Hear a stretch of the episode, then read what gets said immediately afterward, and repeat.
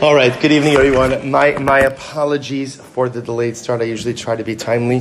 We're just having some technical difficulties. On that note, if anyone would like to volunteer to head up our AV department, we are, uh, we are looking for some volunteers in Meretz Hashem. So we continue tonight in Perek Vav in Sefer Tehillim.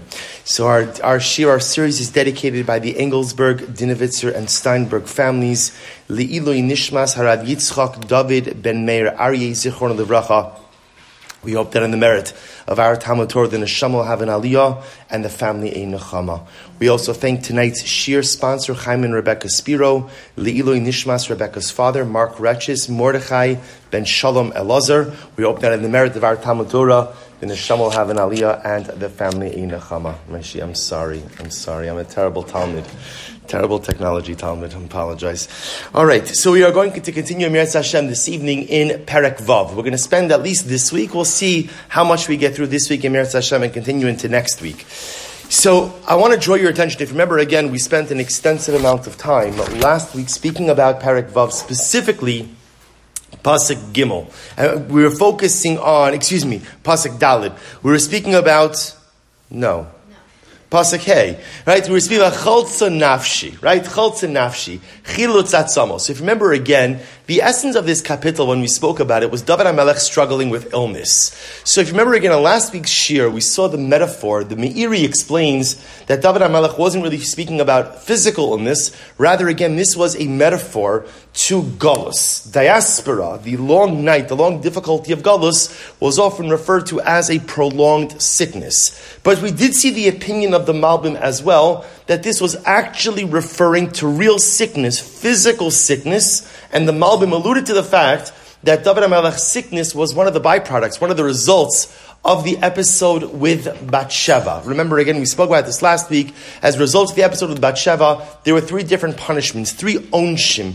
There was the death of the infant son of David and Bathsheba there was a rebellion from within David HaMelech's own family, and then there was illness. So according to the Malbim, this kapitel, which speaks about illness, is a direct reference to the illness suffered and the aftermath of the episode of Bathsheba. Now, we're not going to go through the kapitel word for word, but I want to draw your attention to something really amazing.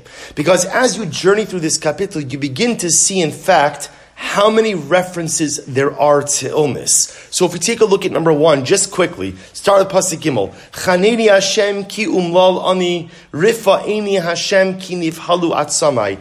Be gracious to me, O Lord, because I languish. Heal me, my Lord, because my bones are frightened. Pasuk Dalid, v'nafshi nifhala ma'od. My soul is very frightened.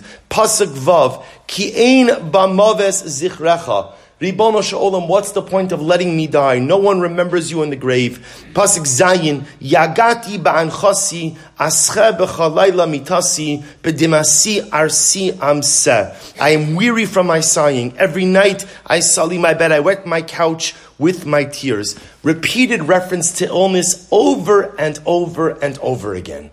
So the Malbim makes a striking observation, number two. The Malbim says, Lam Natseach Mavuar, Ki mizmor zeh hispalol ischala choli kaved. David HaMelech said this kapitel when he was suffering from a prolonged illness. Remember again, the Malbim is the opinion who holds that the illness being referenced in this kapitel is the illness that was the result of the aftermath of the episode with Bathsheba. Achar Maaseh Shabbat Sheva. Kasher kiblu chazal v'hispala al chalyo. Aval gam oivav sitamu ve'yemaru ba'isahi. So the Malbim then goes on. If you look in the third line, he says, I think I underlined it on the sheets. Yes. Ad shamizmar bichlalo. So the Malbim here says something absolutely startling. He says, as you go through this kapitel, yedaber al shnei minei ha'oivim hamachtirim es ha'adam. This kapitel makes reference now, we'll go ahead and we'll just directly translate. Speaks out two different types of enemies, hamachtirim es ha'adam, that constantly pursue man. Two types of enemies who constantly pursue man. Ha'oyev, hadavuk bo mitoldaso. Listen to these words. There's the enemy who clings to me from my birth. Now, by the way, we're going to see that from the Malbim's perspective, you could use the word enemy or illness interchangeably. David HaMelech is describing two different forms of illness. he's describing two different types of enemies. What's the different types of enemy slash illness? He says there's one type of illness, one type of enemy that I have to contend with from the time I come into this earth. What's the enemy? Who's the enemy? What's the illness I have to contend with the time I come to this earth? Shehem mizage gufo v'lachosav hamiskoim alav lachlimo ula miso. So the Malbim says something amazing. He says the enemies, the illness I have to contend with from the beginning of, the life, of my life are my natural innate proclivities, dispositions, and wants. We're all born with certain tendencies, right? You know, there's a big machlokis in life about nature versus nurture. In general, which is correct? Which determines who we are, nature versus nurture? The answer is yes, right? The answer is both. There are, we're, we're each of us are born with a nature right? We're born, we're born with certain netios. We're drawn to certain things. Some of us are born with innate wants and desires for certain things which other people cannot relate to. Some of us are born with proclivities that again are unique to me. So says the Malbim something amazing. Often in life, we're born with illness slash enemy, right? We're born with challenges. We're born with difficulties. They are with us from the beginning. That's one type of enemy, one type of challenge, one type of illness. And then there's the other type of enemy slash illness. And that's the external enemy illness. Right? That could refer to a whole variety of different things. For David HaMelech, that referred to enemies of surrounding hostile nations. That referred ultimately again to antagonistic people within the kingdom. So the Malbim here says something amazing. David HaMelech is referring to two different types of illness, two different types of enemies, or better stated, two different forms of struggle. There's external struggle and there's internal struggle. External struggle, does everybody experience it? Maybe yes, maybe no. I guess, I mean, I've never met a person who hasn't encountered external struggle, but maybe such a person like that exists. That, it could be. But internal struggle, everyone has. Internal struggle, everyone has. Everyone is born with something. Everyone is born with something. You know, sometimes we don't realize this. And this is so incredibly important, even from a hashkafic perspective. Because sometimes in life, you know, we have a desire for something that's inappropriate. Or I'm drawn to something, to some type of behavior activity that's just, just, just not right. Now, sometimes it could be a result of different things that happen to me in life. But there is such a thing as a nature. There is such a thing as being born with certain wants and certain desires and certain pushes and certain pulls. And some of us have to fight an entire life to keep those things at bay. Sometimes we spend an entire life just trying to go ahead and control things that I didn't choose, things that I did not create, wants and desires and pushes and pulls that HaKadosh Baruch Hu put inside of me, that have been part of me from the time I came into this earth. And therefore, says the Malbim, David HaMelech is referring to these two types of enemies. The external enemy and the internal enemy. The internal enemy, again, referring to the clashes that we experience because of our innate nature. I'll show you something amazing, because to me, this is one of the most profound topics. If you take a look at number three, there's an incredible Gemara in Shabbos. This is actually a great Gemara. The Gemara talks about how your nature, your nature, is dependent on which day of the week you were born. Because at the end of the day, the day of the week you're born corresponds to the Genesis narrative, to my Bereshis. So the day you come into this world very much determines part of your nature. So I'll just give you, the Gemara goes through all the days of the week. We don't only have an hour, so I'm going to go through one of them. The Gemara says, Hayman to betray b'Shabbat. For example, someone's born on a Monday. Someone's, I like this one. I was born on a Monday. So someone's born on a, I think I was born on, I'm pretty sure I was born on a Monday. Hayman to betray b'Shabbat. So what, so what does the Gemara say? What happens if you're born on a Monday? Yehei gever ragzon. You're going to be an angry person. You're going to have a temper. I'm avoiding eye contact with my wife right now. Right? Yehei gever ragzon. Right? You're going to have a temper. You're going to have a temper. My time, I'll listen to this why. Mishum da'afligu b'maya. Because what happened on day number two in creation? HaKadosh Baruch Hu separated the waters, the upper waters and the lower waters. There was separation. There was machlokes. Machlokes means from chaluka, division. So the Gemara says, if you're born on a Monday, you're born on a day of divisiveness. And that midah, that midah, that attribute, that character trait becomes part of your very DNA. The Gemara gives another example, a more dramatic example. Haiman, so first of all, the Gemara goes through, the Gemara goes through all the different days of the week, and then the Gemara talks about the different astrological signs. Haiman, tibemadim. Now, Ma'adim literally is Mars. If somebody is born under the astrological sign of Mars, now the, there's no the astrological sign of Mars is Aries. So if someone is born under Aries, Ashit Dama, you're going to spill blood. You're going to spill blood because Mars is the red planet, right? Ares was the god of war in Greek mythology. So you're going to go ahead and spill blood. You're going to spill blood. So the Gemara says, Ashi, now what does mean you're going to spill blood? Oh, umna, you might be a bloodletter. Now, bloodletter again was the Talmudic form of a doctor. You might be a bloodletter. Oh, ganva, you might be a thief. Itapcha, you might be a butcher. Imoala, or you might be a moel. You might be a moel. One way or another, you're going to spill blood. Now, you could spill blood in a permitted way, you could spill blood in a mitzvah way, or you could spill blood in an illicit way. But that's the way you're born. That's the teva. That's the nature you have because of when you were born. So there's actually interesting discussion. Amar Rabba, Rabba says, one second.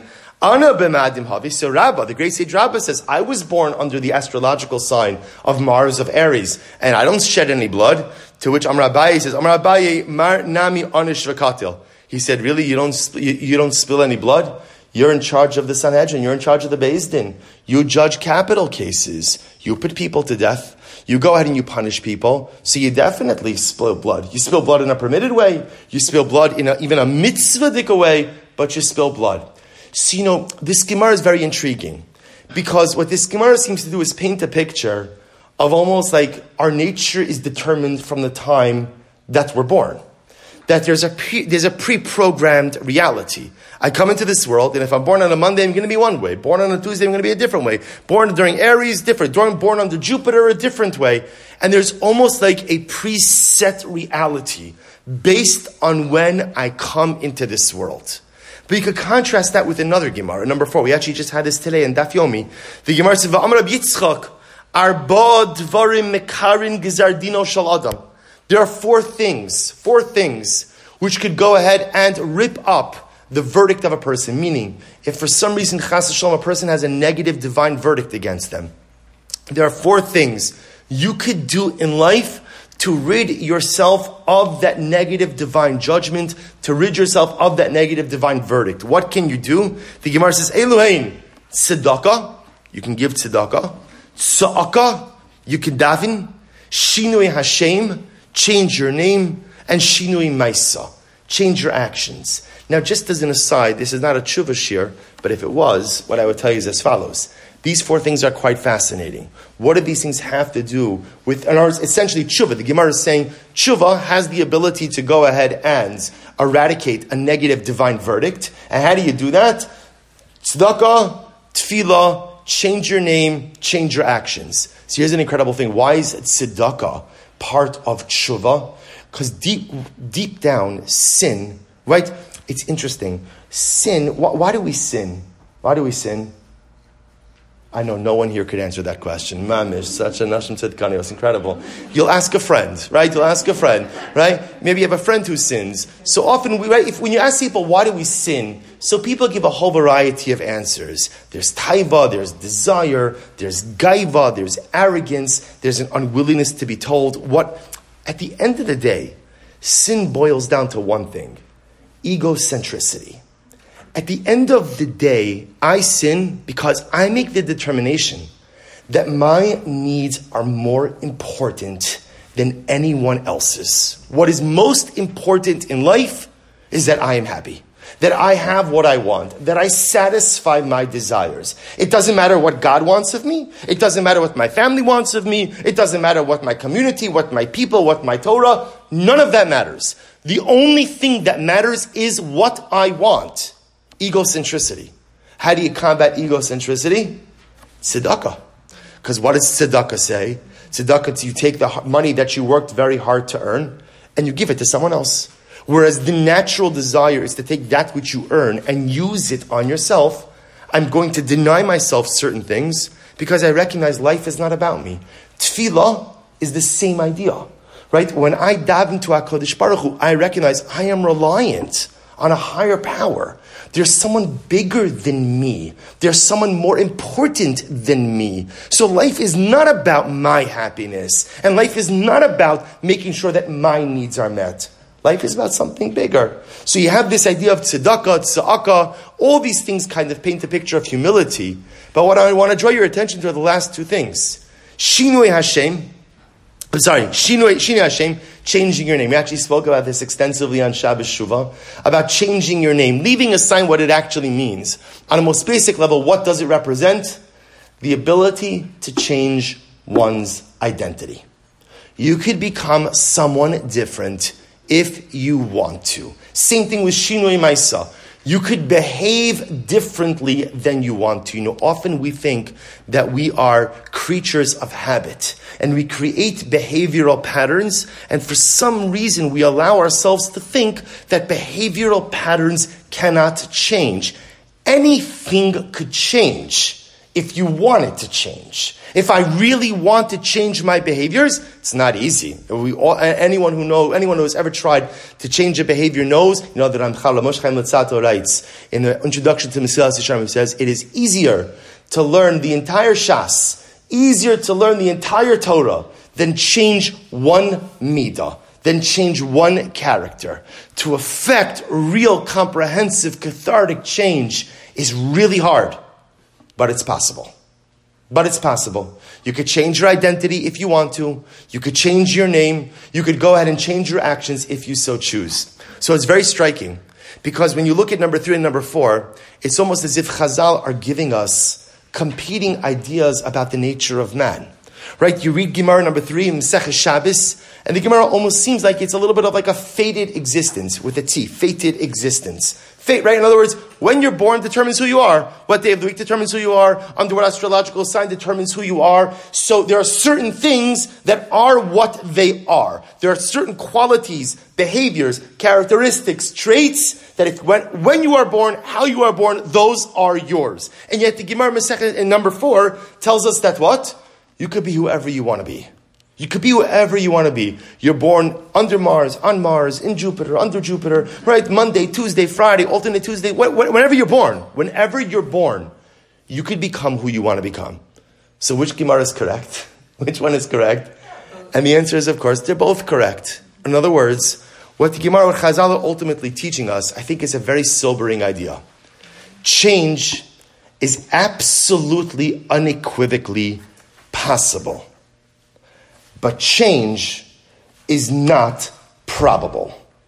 And this is an incredibly sobering idea. But I think it's a very real idea because we're here to have real discussions about life and about who we want to become. Because all of us are, we, we ask ourselves one simple question each and every day What do I want to do when I grow up? Right? We're all growing up. We all have a lot of growing up to do. And so the shah is, what do I want to do with my life, right? I think most of us probably have not yet figured that out. I include myself in that. What do we want to do with our lives? Machovasi ba'olami. Why am I here? What did HaKadosh Baruch Hu put me here to do? So we have this idea that the Gemara tells us, Shinui Hashem, Shinui Maisa. I could become anyone who I want to become. But at the same time, I'm born a certain way. And the truth is, to push against who I was born as to become someone different is possible. But unfortunately, for most people, not probable. Most people are resistant to change. Most people are resistant, right? Change is one of the, they say that one of the most traumatic days that people experience in their lives is an incredible thing. Anyone know one of the most traumatic days? Moving. Moving. Moving, they say, is one of the most traumatic experiences.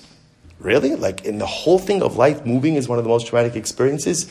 But it makes perfect sense because home represents the structure of your life. When you go ahead and you move somewhere else, you are fundamentally uprooting that entire structure and creating something new. I, the new house is nicer, it's better, it's this, it's that. Change is difficult. And give most people a choice between the possibility of change that can pave the way for a beautiful future and present mediocrity, The sad truth is, most of us choose present mediocrity. Most of us stay with what is safe, even though I know it's not great. So the Gemara ultimately is not contradicting itself. In number four, in number three, the Gemara is telling us we're born a certain way. And the truth is, unless you work really hard, the way you're born is the way you stay. But the Gemara number four is telling us that if you want to change, if you want to become the best version of yourself, or if you want to become someone else, or you just want to refine elements of your persona or of your identity, that is absolutely unequivocally possible, difficult, but possible. And I want to show you something amazing. Because this machlokes, right, this very dispute as to the core of human nature, actually occurred in this week's parasha between Avram and Sarah. If you take a look, if you take a look at number five, sorry, actually last week's parasha, I apologize. So we're a little, little, a little bit, a little bit behind. So if you take a look over here, the Torah says as follows. Figured we could still get away with this because it's Parshas Chayei Sarah, which is a parsha of a reflection of Sarah Imenu's life. So we're going to reflect on Sarah Imenu's life through the lens of last week's parsha. So take a look at number five. Pasuk says something amazing. Vatera, Vatera Sarah is ben Hagar Mitzris asher yodel Yavram mitzachek. So remember again, just to orient you a little bit. This is after Sarah has given birth to Yitzchak. So now she, Sarah, she's right, she sees one day that the boy, the son, who was born to Hagar, namely Ishmael, the son of Hagar and Avram, she saw him mitzachek. The English translation over here is making merry, playing. Vatomer Avram, she says to Avram, Gareshes yirash ben Yitzchak. You have to kick him out of the house. You, he has to leave. He has to leave. We need to raise a Yitzchak. We need to focus our energies on a Yitzchak, and Yishmael has to go. The Medrash says what happened over here. What did Yishmael do that was so terrible that Sarah Imenu said he has to be kicked out of the house? So the Medrash writes over here, number six, as follows. The Medrash writes, the Medrash writes, Amar Rabbi Shimon Yochai, Rabbi Akiva hayo Omer, Omer bo davar lignai, vani Omer bo davar l'shvach. Rabbi, so Rabbi Shimon Yochai says, Rabbi Akiva felt that there were three possibilities, either one of the three or possibly all three, as to what Yishmael was doing. We're not going to go through the whole Medrash, but the Medrash brings different proofs that essentially Yishmael was engaged in Gilui Arayos, in immorality, in Avodas Kochavim, in idolatry, and in Shfichus Domim, bloodshed. So Sarah Imenu sees Yishmael engaging in what for us becomes the three cardinal Averos right? Immorality, idolatry, and bloodshed. Rabbi Shimon Bar Yochai says, I don't think it was that bad. I think, in fact, so if you look at the end, by the way, Rabbi Shimon Bar Yochai says as follows. He says, last two lines, he says, Shebishosh Olat Avinu Yitzchak, Hayu Akol Smechim, Amr Lehem Yishmael Shotim Atem, Ani Bechor Vani Notal Pishnayim. Rabbi Shimon Bar Yochai has a little bit more of a timid version of this. He says, what happened was as follows, when Yitzchak was born, everybody was all excited.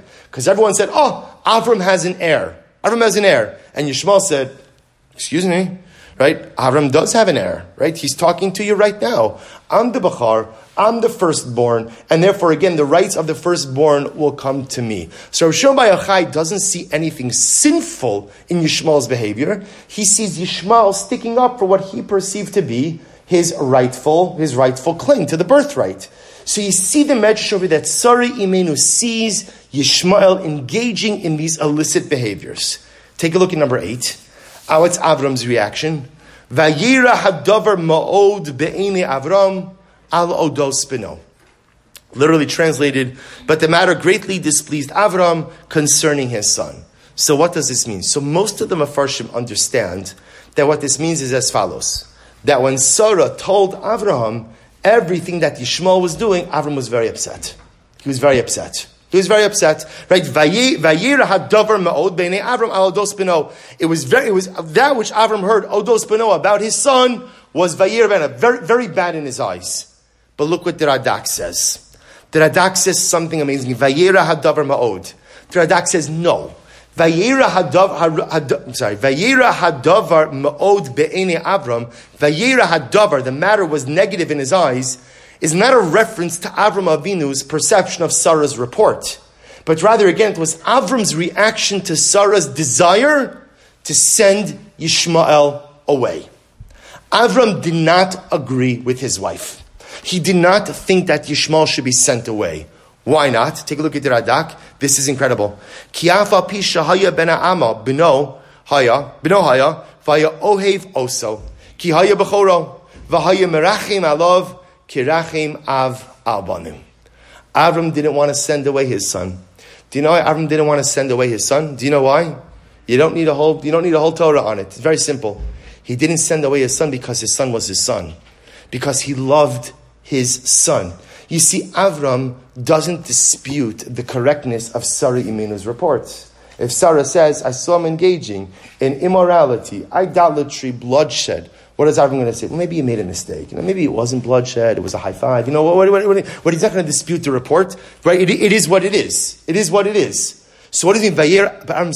You want me to send my son away? You want me to send my Bechar away? This is my child. Sarah, I know you have a different relationship than him, but this is my flesh and blood. This is my firstborn son. And you want me to send him out of the house? Listen to the rest of the Radak. Ubederech tova. Furthermore, Yishmael was on the right derech. He was on the right path in life. Kihu gadol imo v'lamdeo derech Hashem. Because every day Avram Avinu would teach Yishmael about monotheism. He would teach Yishmael about HaKadosh Baruch Hu. Ki afilu l'achirim hayim alamidu majib chederech tova. Kol shekein libno. Avram Avinu learned with his son every day, and he says to Sarah, Yishmael's doing great. He's exhibiting such promise. He gives me so much nachos. He is a proper Oved Hashem. Now you think to yourself, really? He's a proper Oved Hashem? What did he just do? What did he just do? Gila immorality, shfichos damim, bloodshed, and avodah zara. But Avram says, ah, but he learns so nicely. He learns, he's such a good boy. Sounds like a contradiction, right? Isn't this the contradiction that all of us live with all of the time? Not as extreme as this. Not as extreme as this. But on any given day, there's really good things that I do, and there are really bad things that I do. And what I hope more than anything is that when HaKadosh Baruch Hu looks at me, he doesn't allow the bad stuff to define me. He doesn't judge me just based on how I mess up or when I mess up but he sees the good inside of me as well. We actually just had this in Daf Yomi again today. We're doing all the sugyas of Tshuva, Maseches, Rosh Hashanah. And the Gemara said Chash Baruch is referred to as Rav Chesed. He is abundant in kindness. And Beis Hillel says, what does it mean that God is abundant in kindness? Mata klape chesed. Mata klape chesed means that in life, most of us view ourselves as Benoniim. Right? Kind of like middle of the roaders. That if you look at my life scales, mitzvos, averos, they're pretty much equal. So what does it mean that HaKadosh Baruch Hu is abundant in kindness? So the Gemara gives two opinions. Either HaKadosh Baruch Hu pushes down the side of the mitzvahs, so it looks like the mitzvahs are heavier, or he lifts up the side of the Averos to make the Averos look lighter. Either way, he tilts the scales in our favor. So Avram says to Sarah, I know that my son is up to no good. I know. I know. And even if I didn't see it, I believe your report and I believe your understanding. But there's so much good. There's so much good. There's so much good in him. He's learning every day. He's with me every day. He's soaking in the greatness of HaKadosh Baruch every day. Does he mess up? He messes up big time. But there is still so much good within this child. Give him a chance. Give him a chance, and he will change. So what was the machlokis Avram and Sarah? What was the machlokis Avram and Sarah? You see, Sarah Imenu, at least when it came to Yishmael, believed a little bit more in the Gemara Masech Shabbos source number three. And she said, if this is a kid, if this is a kid who's engaging in the three cardinal sins at a young age, he's done. He's done. He's done. There's something broken inside of him. And by the way, I just want to point out, do we have the concept of even young people being so broken that they can't be repaired? Do we have that concept in Judaism? Absolutely. You know what we call it? The Ben Sorer Umora.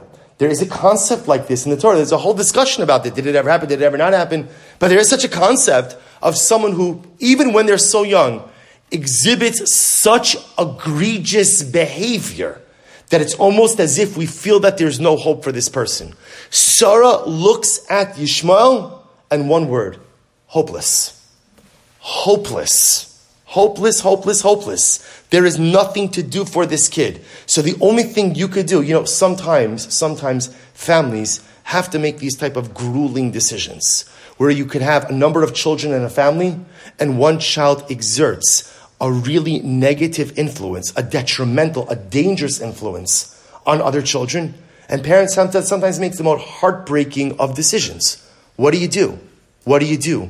Do you give all of your attention and focus on saving the one child at risk, putting everyone else in danger? Do you go ahead and save the children who you could salvage and hope these, these are these are serious issues in life. Serious issues. Sarah Imenu says to Avram, we have a Yitzchak. We have a Yitzchak. Yishmael is done. He's done. He's done. But we have a Yitzchak. And Yitzchak could be raised. And Yitzchak could be salvaged. And Yitzchak could be your heir. And Yitzchak could fill the Abrahamic shoes, Avram of you, after 120. Avram after 175. Right? Uh, Yitzchak could fill those shoes. And Avram says, no. I mean, yes. I agree with you that he's done some really, really, really bad stuff. But to say that my son is unsalvageable, to say that my son can't be saved, to say that my son is beyond the point of no return, to say that my son was clearly born under the zodiac sign of Aries, right, of Mars, and he's a shofech damim, and so there's no hope for this boy anymore, Avram says, I can't accept that. This was the machlokis Avram and Sarah. Can people change? Do people change? Or do we just say after a certain point in time, this is your nature, this is who you are, this is going to be what you're going to be, and the truth is there's no hope for you. Sarah Imenu clearly felt there was no hope for Yishmael. Avram, and obviously, and I want to be clear, it's also because Sarah had a different relationship with Yishmael. It was not her child. Avram, it was his firstborn. It was his Bukhar. Remember again, I think we spoke about this two weeks ago, or maybe last week. Remember when Hashem tells Avram that he's going to have Yitzchak, right? We spoke about this. When Hashem tells Avraham, you're going to have a son Yitzchak with Sarah. So we all expect that Avram Avinu is going to do like a biblical backflip, right? But, but he doesn't. What, remember what does he say to HaKadosh Baruch Hu? Lu yishma yichya. I don't need another son. I have a son. I have a son. I have Yishmael. We're good. We're good. Maybe give me a little bit more chizuk, maybe give me some more parenting tools, a couple of seminars, how to, how to deal with the Yishmael, right? I could, I could definitely use that. But at the end, I, I don't need any miracles. I don't need any miracles. Lu Yishmael yichalefanecha. Shmuel was his Bachar. And Avram Avinu believed in his son. He believed in his son. But isn't it incredible that already in Sefer Bereshis, this machlokes about the nature of man is occurring within the first couple, right? Within the first, with the patriarchal couple, I'll call it, between Avram and Sarah, the first Av, the first aim, are having this machlokes. Sarah Imenu is saying, it's clearly Yishmael has his proclivities, his wants, his desires. This is who he is. Don't try to change it. You're not going to change it. Avram Avinu saying, change is difficult. Maybe it's not probable, but it's certainly possible. So who was correct? So who was correct? So I'll show you something very interesting. If you take a look at number 10, take a look at number 10. So Ishmael is sent away. You know the story, Ishmael is sent away. And the pasuk, the way the, you see Ishmael's story kind of ends. Right? The next, after this pasuk, the next time we hear about Ishmael is actually at the end of this week's parsha. The pasuk says when Avram died that Yishmael, Yishmael, uh, Yitzchak Yishmael. Yitzchak and Yishmael come to bury their father together. But this is the last pasuk here about Yishmael. How does the Torah describe Yishmael? Number 10. Vahi Elokim Hasanar. Hashem was with Yishmael. Vayigda vayeshe bamidbar. He dwelt in the desert. Vayehi roveh kashas. He was an archer. He was an archer. What a strange pasuk. On one hand, it says that God was with Yishmael. What does that make it sound like? Good guy. Good guy. If Chashbar has got to be a good guy. But yet again, what does he do? What does he do? He's an archer. He's a hunter. That's all. That's what you do with your life. You're an archer. You're a hunter. You're a vekashas. That's, that's who you are. That's your identity. See, see almost these two identities wrapped up in Yishmael. On one hand, again, the fact that the Torah says that Hashem was with the Nar, Hashem was with the lad, indicates that HaKadosh Baruch Hu saw in him goodness. Even though HaKadosh Baruch Hu tells Avram to listen to Sarah and to send away Yishmael. I want to be clear, Hashem agreed with Sarah. You have to go ahead and remove Yishmael from the home so that a Yitzchak could be raised in the proper atmosphere of Kiddush and Tara. But that same God who said you have to remove Yishmael also said, also as Vahielu Kemesanar. Just pointing out something so incredibly amazing that embedded in this story is the very thing we struggle with each and every day. And I'll tell you a little secret. I'm not going to do it. But if I were to tell you, raise your hand if you believe change is possible. Right? I guarantee everybody would raise their hand, right? Good. Everybody would raise their hand. Change is possible. How many of us, how many of us deep down actually believe that?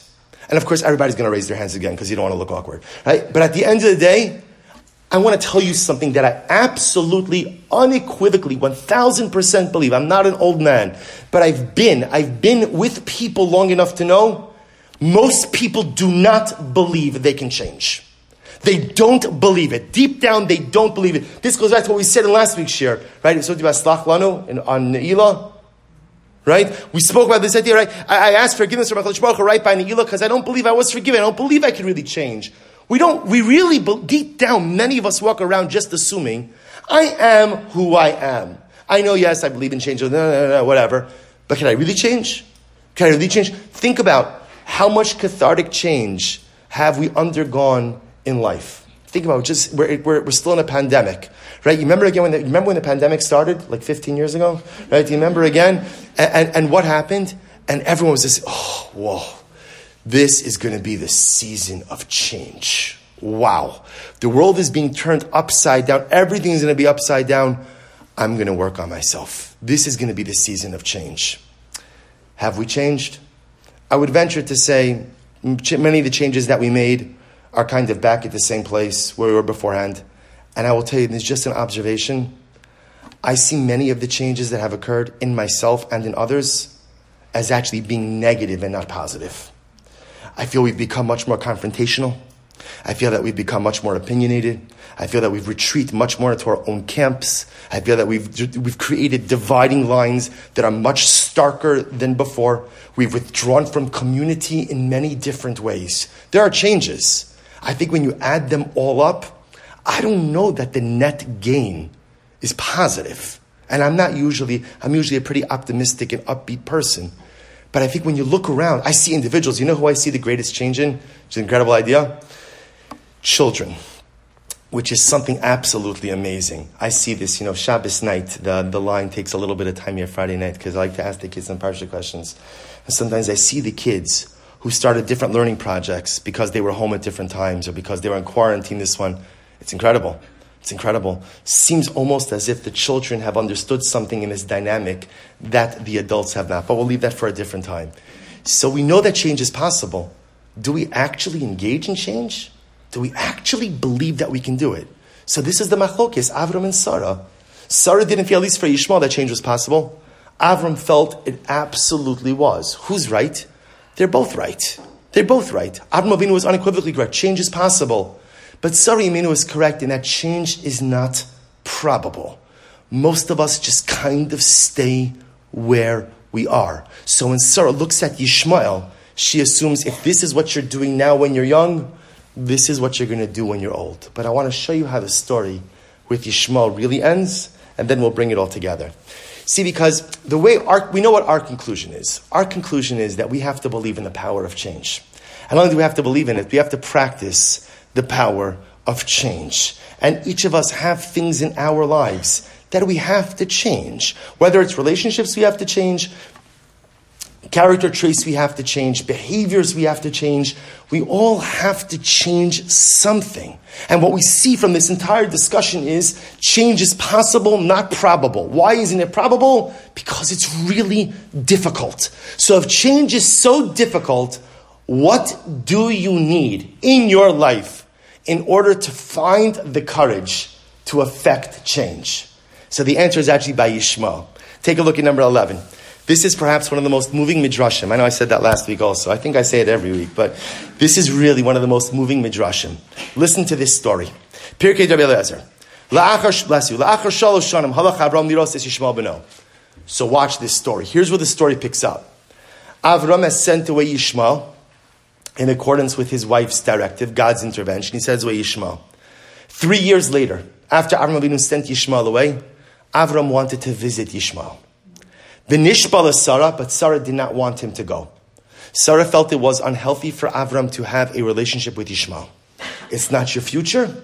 It does, it's not going to help you. It doesn't help the cause. It doesn't help the Abrahamic enterprise. No relationship. What was the compromise they made?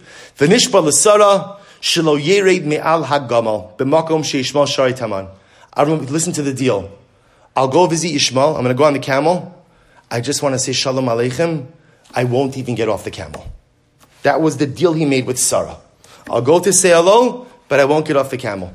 He reaches Ishmael's home in the, in the desert, in the middle of the day.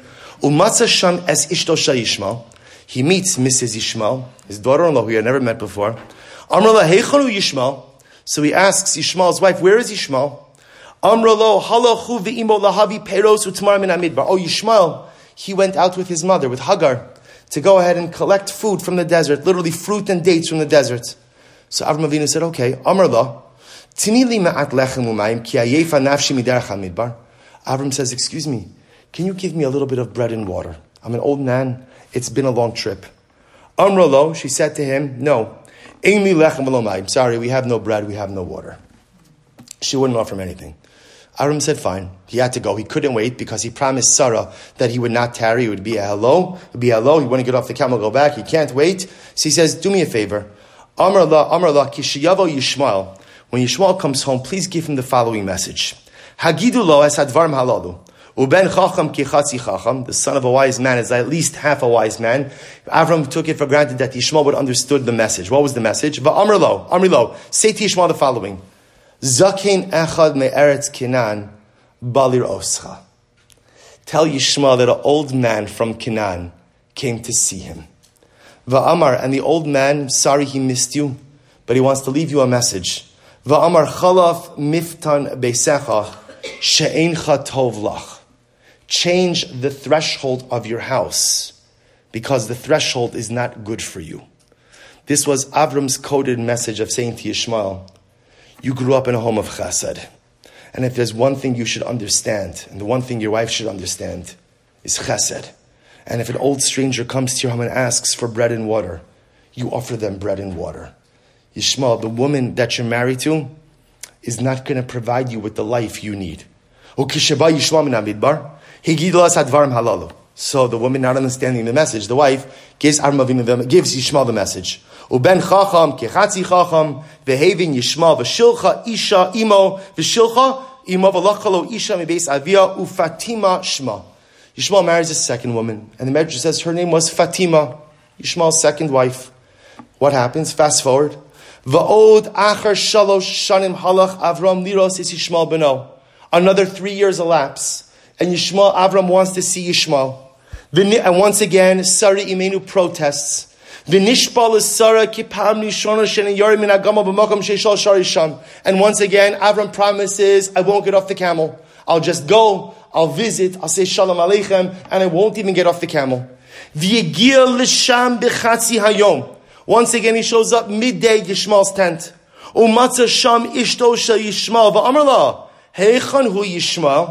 So once again, Avram comes and Yishmael's not there.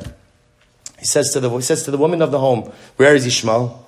Amra lo, Amra lo, Amra lo. Hu v'imo holchu liros es hagmalim b'midbar. Oh, he went with his mother to pasture the camels in the desert. Amr lo, tinili ma'at lechem umayim. Avram says to Fatima, to Yishmael's wife, "Could I have a little bit of bread and water?" Ki nafshi midarach hamidbar, because I'm so tired from the journey. Lechem umayim Vinasnalo. She took out bread, she took out water, she gave it to Avram Avinu. Look how the Medrash ends. Amad Avram v'haya mispalet ne'akadosh baruch amino. So you have to imagine this scene. Avram Avinu is standing outside the tent of Yishmael. You know, life is an interesting thing.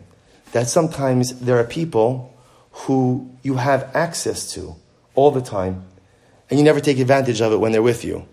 And then they're not with you, and you try to connect with them, and you're like, as they say, ships passing in the night. Right? Two times in six years, Avram tries to see his son.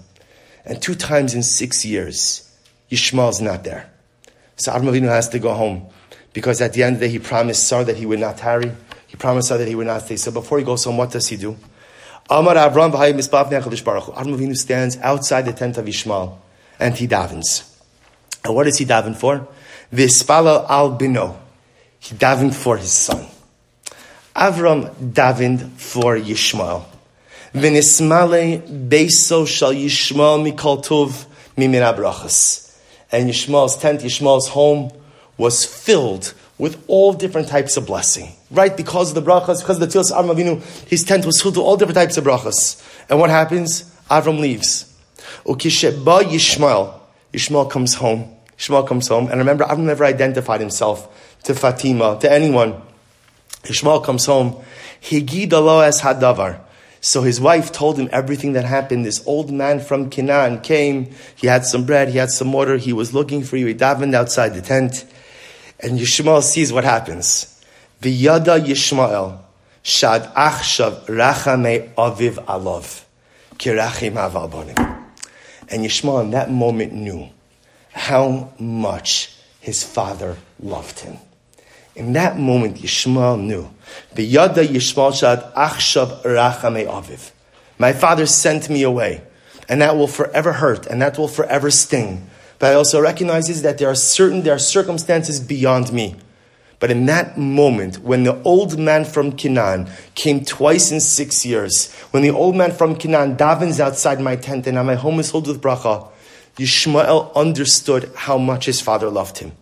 And I think that this medrash is so powerful. First of all, it's powerful just on a variety of, of relationship levels about how much we have to take advantage of our life relationships while we still have them. While we still have them, and while we still have the faculties to enjoy them and to appreciate them, how often does it happen in life that we're so busy with everything else that we forget to appreciate our loved ones, whoever your loved ones may be? And by the time we're ready, by the time we have the time, by the time we slow down, maybe they're not here, or maybe I'm not all here, whatever it might be. Avram had a Yishmael, but ultimately, again, he tries to see him twice in six years. But the point that I want to bring out from this message, I think, is something different. Is that Yishmael was fortunate to have someone in his life who believed in him. You see, what the Medrash is highlighting over here is that Avram believed in his son. He had to send him away because when God tells you to do something, you do it. But Avram Avinu believed in his child. And his child knew, Yishmael knew, my father believes in me. Do you want to know how it is that Yishmael is kicked out of the house? literally kicked out of the house. And by the way, it's not like a simple kicking out. It's not like, you know, Yishmael will relocate, relocate to, you know, to a nice apartment somewhere. Remember again, Hagar and Yishmael are expelled from the home. Yishmael lies there dying, right? He lies there dying. Tachas achas minasichim, right? He lies there dying. He lies there dying. You want to speak about family trauma? You want to speak about unresolved father issues, right? Yishmael was kicked out of the house in the most dramatic ways, but Yishmael also understood he was aware enough to understand that there was something bigger happening around him. There was something bigger with Sarah. There was something bigger with HaKadosh Baruch Hu. So what is it that allows Yishmael, going back to source number, source number five, what is it ultimately, again, sorry, eight, what is it that ultimately, again, sorry, ten, what is it that allows the Torah to say, Vayhi Elokim es hanar? How does Yishmael maintain the ability to change? Because I want to point something out. You know, Yishmael might have had a rough start. And maybe when Sarah saw him, he was engaging in all these illicit averos, but that's not the identity that the Torah carves out for him. In fact, again, at the end of this week's parsha, when the Torah says that Yishmael went ahead and buried Avram Avinu together with Yitzchak, you know what Rashi says? Melamed shechazar b'tshuva. Yishmael changed. He changed. The boy who was engaging in immorality, idolatry, and bloodshed. The boy who was engaging in the most heinous and egregious of behaviors. He changed. Do you know how he changed? Do you know how he changed? Because he had someone who believed in him. Because he had a father who believed in him. Because he had someone who reminded him of the Gemara Meseches Rosh Hashanah in number four, that Shinui Hashem, changing your name, changing your actions is possible. And when Avram Avinu, I guarantee you, when he had to say goodbye to his son, on that day when HaKadosh Baruch Hu said, you have to kick Yishmael out of the house, I guarantee you that with tears streaming down his face, Avram Avinu told his son, I love you. I believe in you. You can be great. And even though it doesn't appear that Avram Avinu ever saw his son again while he was alive, because it appears that after the first two trips, the Medrash doesn't seem to indicate that he made any more trips. He never got to see his Yishmael again. But even though they never got to meet face to face, Yishmael knew that his father loved him, but more importantly than loving him, Yishmael knew that his father believed in him. You see, in life, in life, you have to make sure that you have at least one person who believes in you. And this is incredibly important. And I don't mean friends, because the truth is, you know, we use the word friends, we use the word friend and acquaintance very interchangeably. Right? I have a lot of friends. I mean, I don't have a lot of friends, but people who say that they have a lot of friends, nobody really has a lot of friends. Right? You have acquaintances, right? A friend is someone who you're connected to at the neshama, right? A friend is someone ultimately, again, who would be there. You know what a friend is? A friend is the person when you do something really bad is going to tell you, by the way, that's beneath you. That's beneath you. You're so much right. Everybody's thinking my friend count just dropped significantly. Right? Right? That, that, that's, that's, that's a friend. That's a friend. We have a lot of acquaintances and a lot of people we're friendly with, but you need someone in life who believes in you. Sometimes it's a spouse, but sometimes not. So people can have a very good marriage, but they don't necessarily get that from their spouse. Sometimes it's a parent. Sometimes it's a sibling. Sometimes it could even be a child. Sometimes it could just be a good friend, doesn't have to be someone who's related to you at all. But everyone needs that Avram Avinu who whispers into their ear, I believe in you. I believe in you. I believe that you can be great. And even when you mess up, I believe that you could change. And I can believe that you could become better. And just like it's important to go ahead and have that for yourself, it's equally as important to make sure to be that for someone else. Make sure that you give that to someone else in your life. You know, if a person is privileged to have children, and it doesn't matter if your children are young or your children are old, do you know what the power of a parent saying to a child, I love you and I believe in you? I, I believe in you. I believe in your ability to be great. Not I believe in you to get 100 on the test. That, that, that, that's not what we're talking about over here. I believe in you to become great. I believe in you to accomplish great things. We have to make sure we have someone like that in our lives, and we also have to make sure that we give that to someone or to many others in our life as well. Because the truth is, the truth is, you know, I was very privileged to grow up in a home with parents like this, and I'm very privileged to have a wife like this, who constant positive reinforcement. And the truth is, when you have it in life, it doesn't always mean that you always do the right thing, and it doesn't always mean that you actually always become better. But wow, what chizuk it is to know that there are people in your corner who believe that you could become someone and something great. So if we bring this all together, both Gemaras are correct. Avram and Sarah are both correct. There are aspects of us that are the way we're born. There are aspects of us that are pre-programmed. And that's why change is so difficult because change often requires me to go against something that is innate inside of me. But just because it's difficult doesn't mean it's not possible. Sarah said Yishmael's done. Avram said he might do terrible stuff, but he does a lot of great stuff also. Hakadosh Baruch Hu, Rav Chesed, pushes down the mitzvahs, lifts up the averos, doesn't define us by our failures, but sees the full picture. Yishmael is able to do tshuva because he has a father who believes in him.